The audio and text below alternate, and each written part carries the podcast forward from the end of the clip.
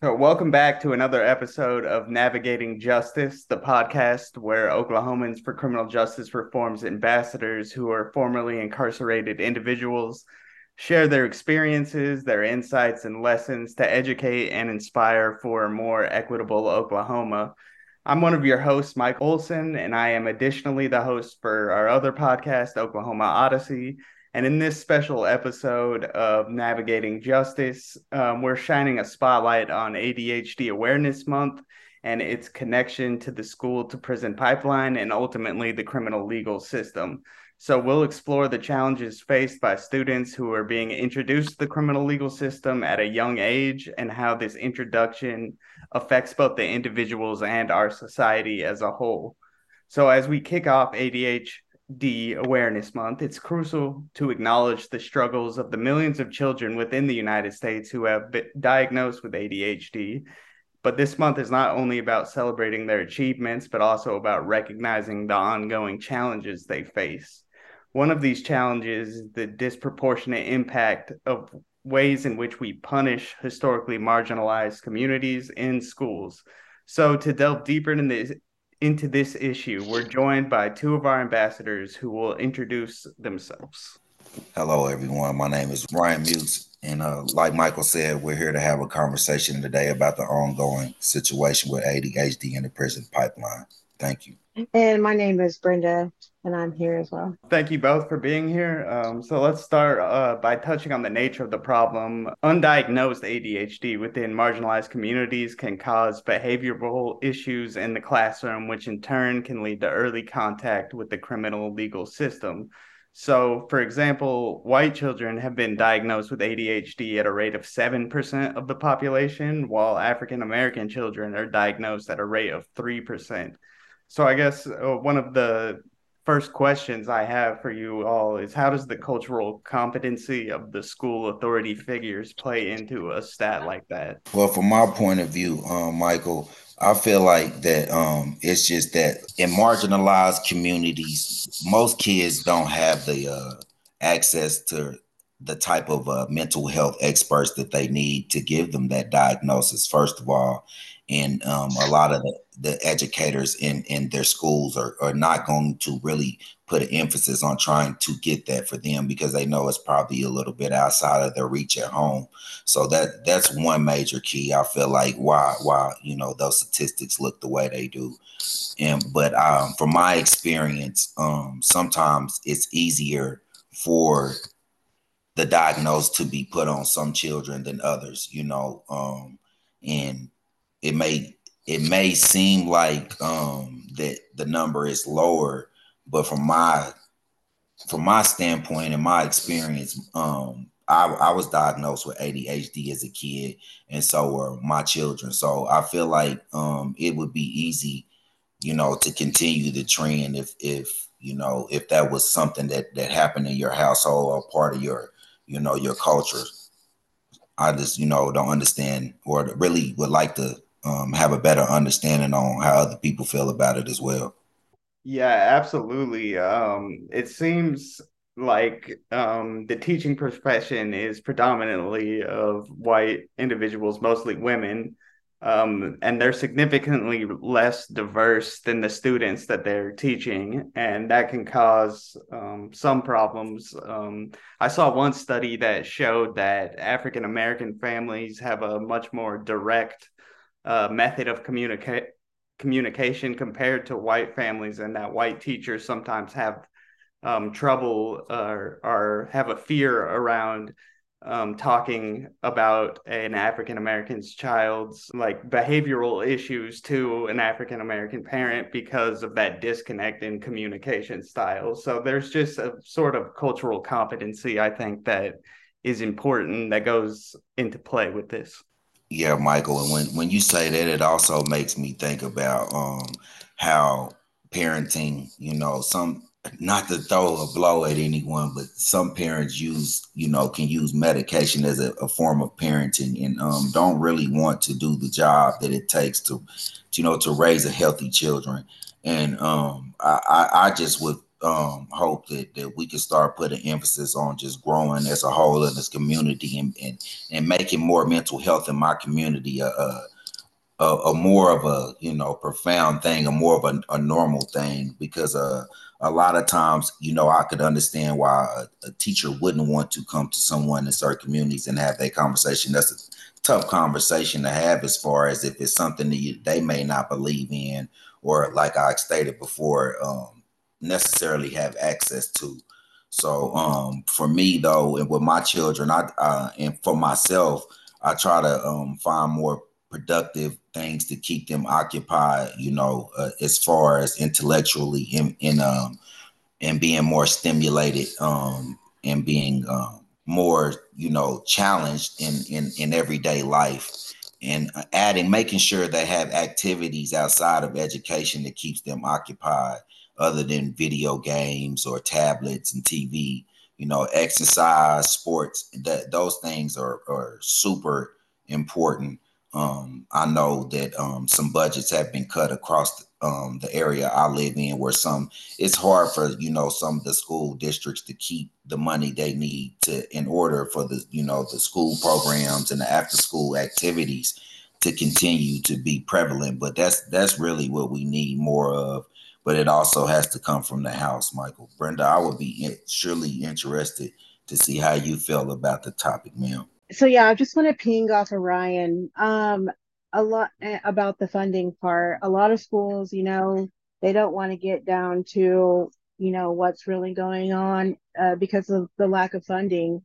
My son, he is uh, he has been diagnosed with ADHD, and I feel like him having ADHD kind of holds him back from just regular courses um, in school, and then they also have to be on an IEP and then within that IEP, there's there's other things that hold him back from being in regular classes. And then so now they have he has all this time and starting to get into trouble. And so I think sometimes a diagnosis is they want to just put the diagnosis on a kid who just is learning differently.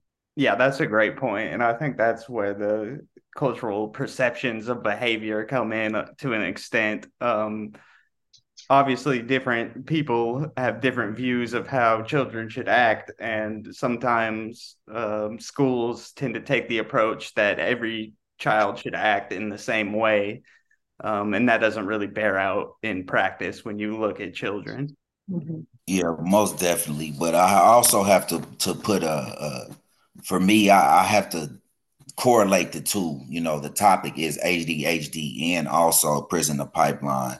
Mm-hmm. Um, a misdiagnosis could be one of the main things that can end a child straight to prison. You know, like you said, if if if if he's not challenged, um, a lot of times for me, I don't mm-hmm. feel like I, I try I try to get my kids to understand that just because someone puts a stigma and a label on you does not necessarily mean that's all the way who you are um, because if if that becomes an emphasis or it, it, it, can debilitate you and and stunt your growth as a as a young child where you put a lot of emphasis on feeling like that's who you are when in when you should be putting more emphasis on on challenging yourself or and being able to facilitate growth and figuring out ways figuring out how your learning style you know what what what what suits you as a learning style things that are mm-hmm. going to make you um think outside of that box as being painted as an ADHD person because it could easily uh, lead you down the, the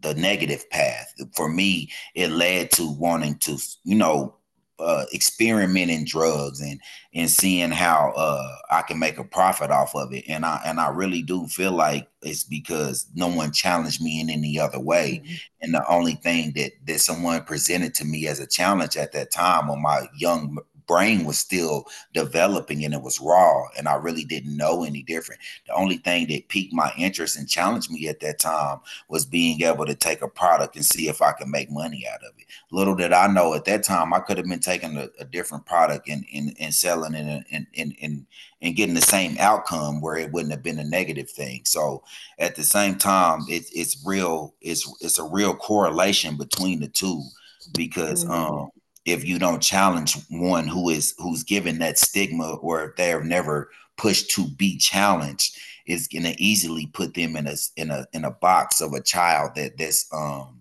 that's troubled um, you know, that has learning disabilities. And those things can lead to a negative conversation that continue and follow them throughout a lifetime. And if no one ever gives them the strength, the courage or knowledge and wisdom and educate them in order for them to have the um the you know the knowledge and and and just be uh and be uh smart enough to overcome these things they're always going to be stuck in that that situation and painted in that stigma. Yeah sometimes i sometimes i can totally get with that. Sometimes i i can remember uh being in school and um you know instead of being redirected um and trying to be helped um i was given you know um you know three chances you know if you will and once those three chances were done then you know i was um you know asked to leave the school um, you know, and ultimately resulted in me doing other things outside of that. If I wasn't there, I was doing something else. So I can see where um, having, you know, these learning difficulties, uh, having that stress at school um, with ADHD, um, and then not being challenged, as you said, um, you know, they're going to get bored in those classrooms and then they're going to start, you know, uh, you know, skipping those classes and then, you know, it just it just keeps going from there. Yeah, it seems like schools, at least statistically, are sort of throwing up their hands um, mm-hmm. and just taking kids out of school completely. Uh, I saw one study that the amount of students who have had an out of school suspension has almost doubled since 1974. So it seems like schools are increasingly relying on harsh punishments um, when dealing with uh, these kind of behavioral issues. Right. And sometimes, you know, these aren't always violent and or large scale incidents. You know, the majority of offenses for which students are suspended appear to be nonviolent. Some are violent, uh, minor to moderate infractions, uh, you know, such as disobedience and uh, disrespect for sure.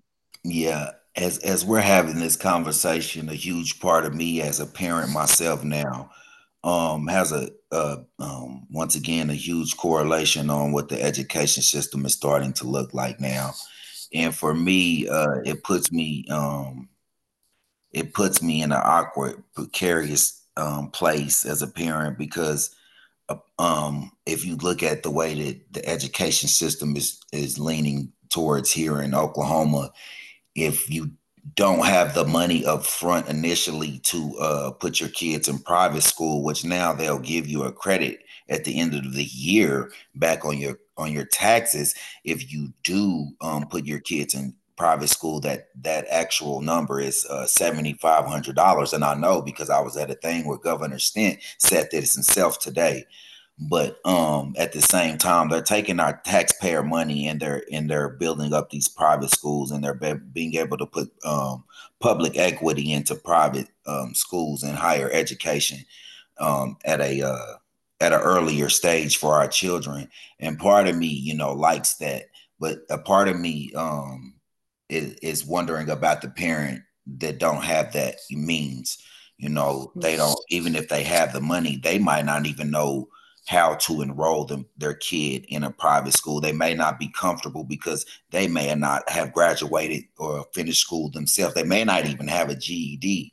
So um there's there's a lot of conversations that could be had around this whole thing because it's a uh, it's a bigger picture for me. Um we can also continue to talk about how the the communities that some of these kids come out of, no matter if they're black, white, Asian, or what are marginalized um, and continue to be and continuously to be marginalized by um, some legislation and laws that continue to be put in place. So it could be a long, deep depth conversation, but um, I I do know one thing that um, a, hmm. a, lot of the education that that I feel like that I was um, raised in a, a, huge part of my education growing up being in a public school did not suit me uh, as the type of learner that I was, and um, it, it it just you know it, it played a huge effect in my life. And um, yeah, so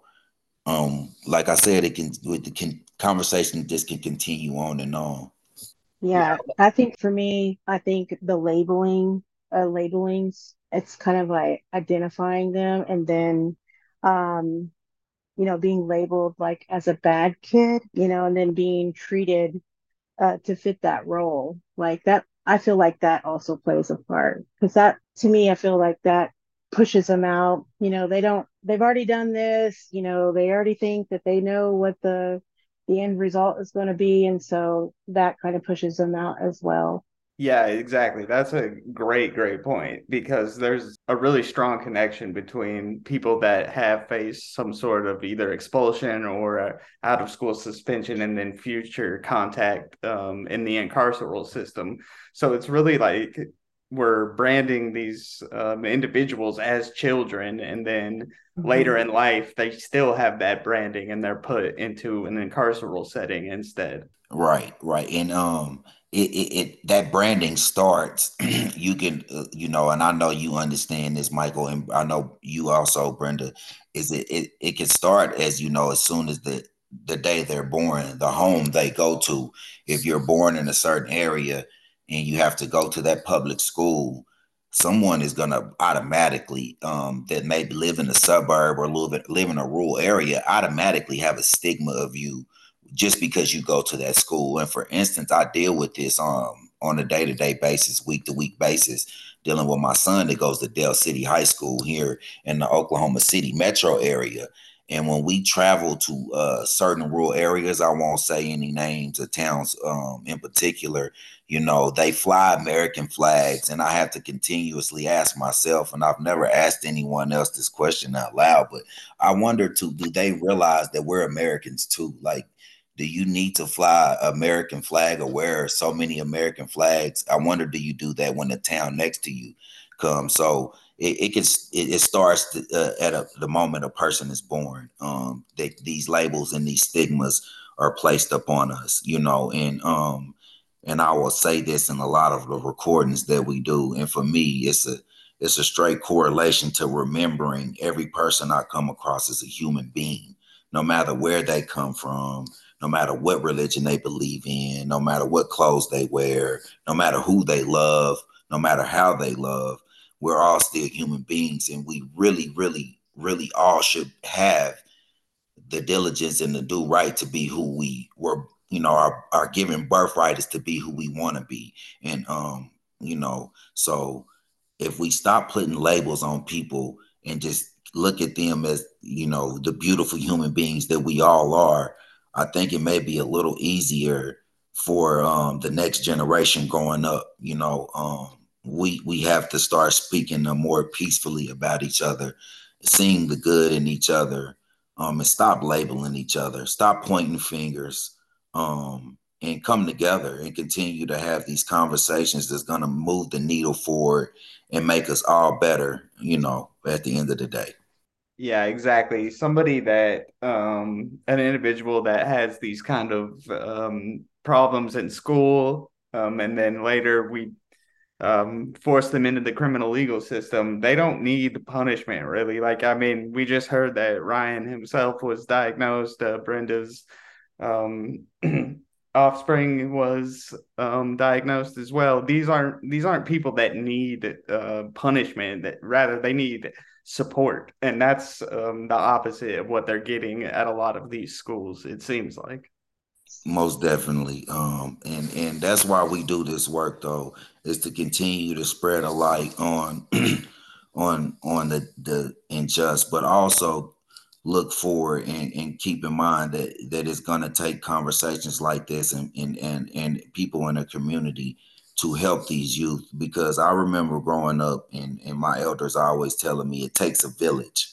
And um, I, I said this um, yesterday when I was recording for the, my other job is that um, if if you look at a young person or you look at someone um, up under you or younger than you or in a different generation or um, different situation, and you say to yourself, well, you know, they're doing something wrong or I don't agree with um, the way they do things for me, I have to ask myself, do I play a part in that? Like, you know, as a society, the things we put out, the things we speak out, you know, these kids pick them up. So, um, if if you're upset about the things that you see that you don't like, maybe you should take a look in the mirror, you know, because I do. And I'm not just saying that to point a finger at anyone. This is how I look at it. Like, can I be too upset for the things that my children do or the the, the kids around me if I'm not, if I haven't always, which I haven't always did, what I have been surely making the emphasis to do now is to walk every day and make sure that I'm a better role model for them, you know, and uh and that's the only way that I see anything changing, no matter what label um, they've been put in, no matter what school they came out of or go to or are going to graduate from, even if they have been diagnosed with ADHD and sent to prison later on in their life, um, without us teaching each other how to be better people and, and teaching our youth how to move forward, um, we're just going to continue to see these numbers spike and these situations occur.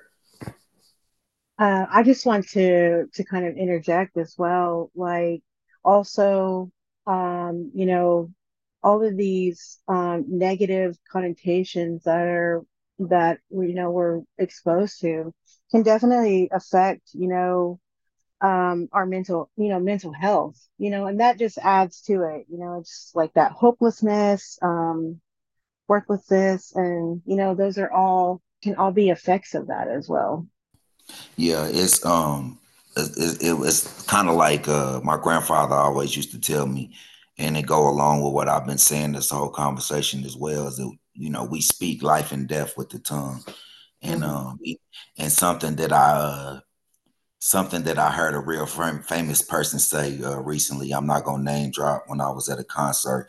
Is the uh, transfer of energy is so real, and I never really realized how much that affected me. And it kind of like I said, just goes along with the whole um, conversation we're having. If you put a label on someone, it's gonna be real easy for them to live up to that label. And um, you know, I just feel like ADHD is one of those things that we that a label has been put on people that learn differently, that um that the um, you know, our education system that we live under today um just doesn't see fit to and don't want to really take the time to make it fit for them. And maybe, you know, that's a route for alternative learners. Um, and sometimes we have to take that that route. I, um, I have a GED, and and part of the um, probably part of the main reason I have a GED is just because of that.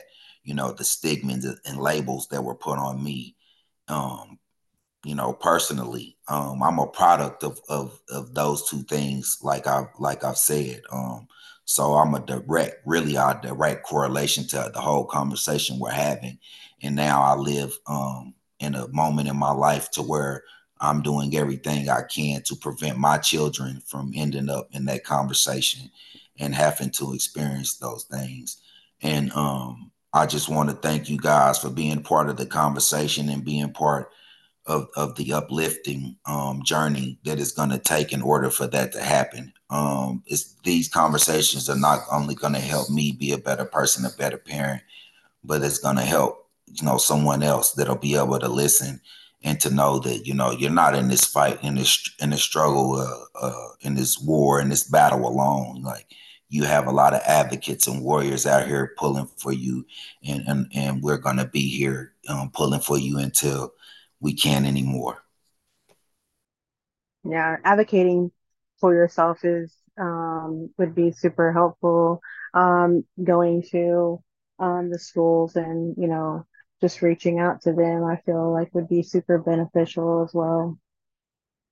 Because we got to, we really got to like put ourselves in there. You know, if we really want to make a change, we need to you know speak on you know what we uh, what we feel and what we're seeing and what's you know the facts of it yes ma'am not only your uh your your schools but also get to the capital get to your local city council uh, person right. woman judges have these conversations you know mm-hmm. and, and let them know how you really feel about it that that's another huge way uh, to to make a change is uh mm-hmm. you know um, empathy is real and um, if if someone understands your conversation, um, you know, understands your story inside of a conversation, then that it may open their eyes to realize, you know, that that maybe they had to make a, a, a better or a different decision on the choice they're going to make in their life, whatever that choice or decision may be. Yeah, that's beautifully put. Um, they, I know, um, sometimes people get in the thought process, like the thought trap that, like, oh, because of my experiences like i can't use my voice um, mm. but it's really you should use your voice because you have a unique perspective that is really only your own and so um, it's really um, imperative that you use your voice for what you uh, feel is the correct course of action yeah, Michael, that that that's always huge for me. Sometimes I may use my voice a little too much and a little too loudly, but I'm I'm learning to pick my shots. So um, I just want to thank everyone for tuning in and listening to us tonight, and I hope y'all all enjoyed the conversation. Um, so yeah, my closing thoughts are as we um, commemorate this ADHD Awareness Month, um, we need to remember that uh, supporting students, especially those who are facing these kind of disproportionate punishments that we've been talking about this episode, um, not only by the education system, but eventually the criminal justice system, is that it's not just about statistics, it's really about justice and creating opportunities for everyone. So I want to thank you both for um, using your voice and uh, being a part of this conversation. Um, I'll pass it over to Brenda for her final thoughts. Oh yeah, uh, thank you guys for having this conversation with me. Um, I feel like it's my duty as a parent to be in, involved in how your what how your children are responding uh, to to things, and it's it's difficult when uh, you know uh, there's a lot of things that are against them. So I think having that supportive system uh, and reaching out and using that voice is definitely uh, detrimental. So um, I want to remind everyone to remember to subscribe, leave a review, and share this episode with others who are passionate about making a difference. Um, so until next time, keep the conversations alive and the change thriving. Thank you, everybody.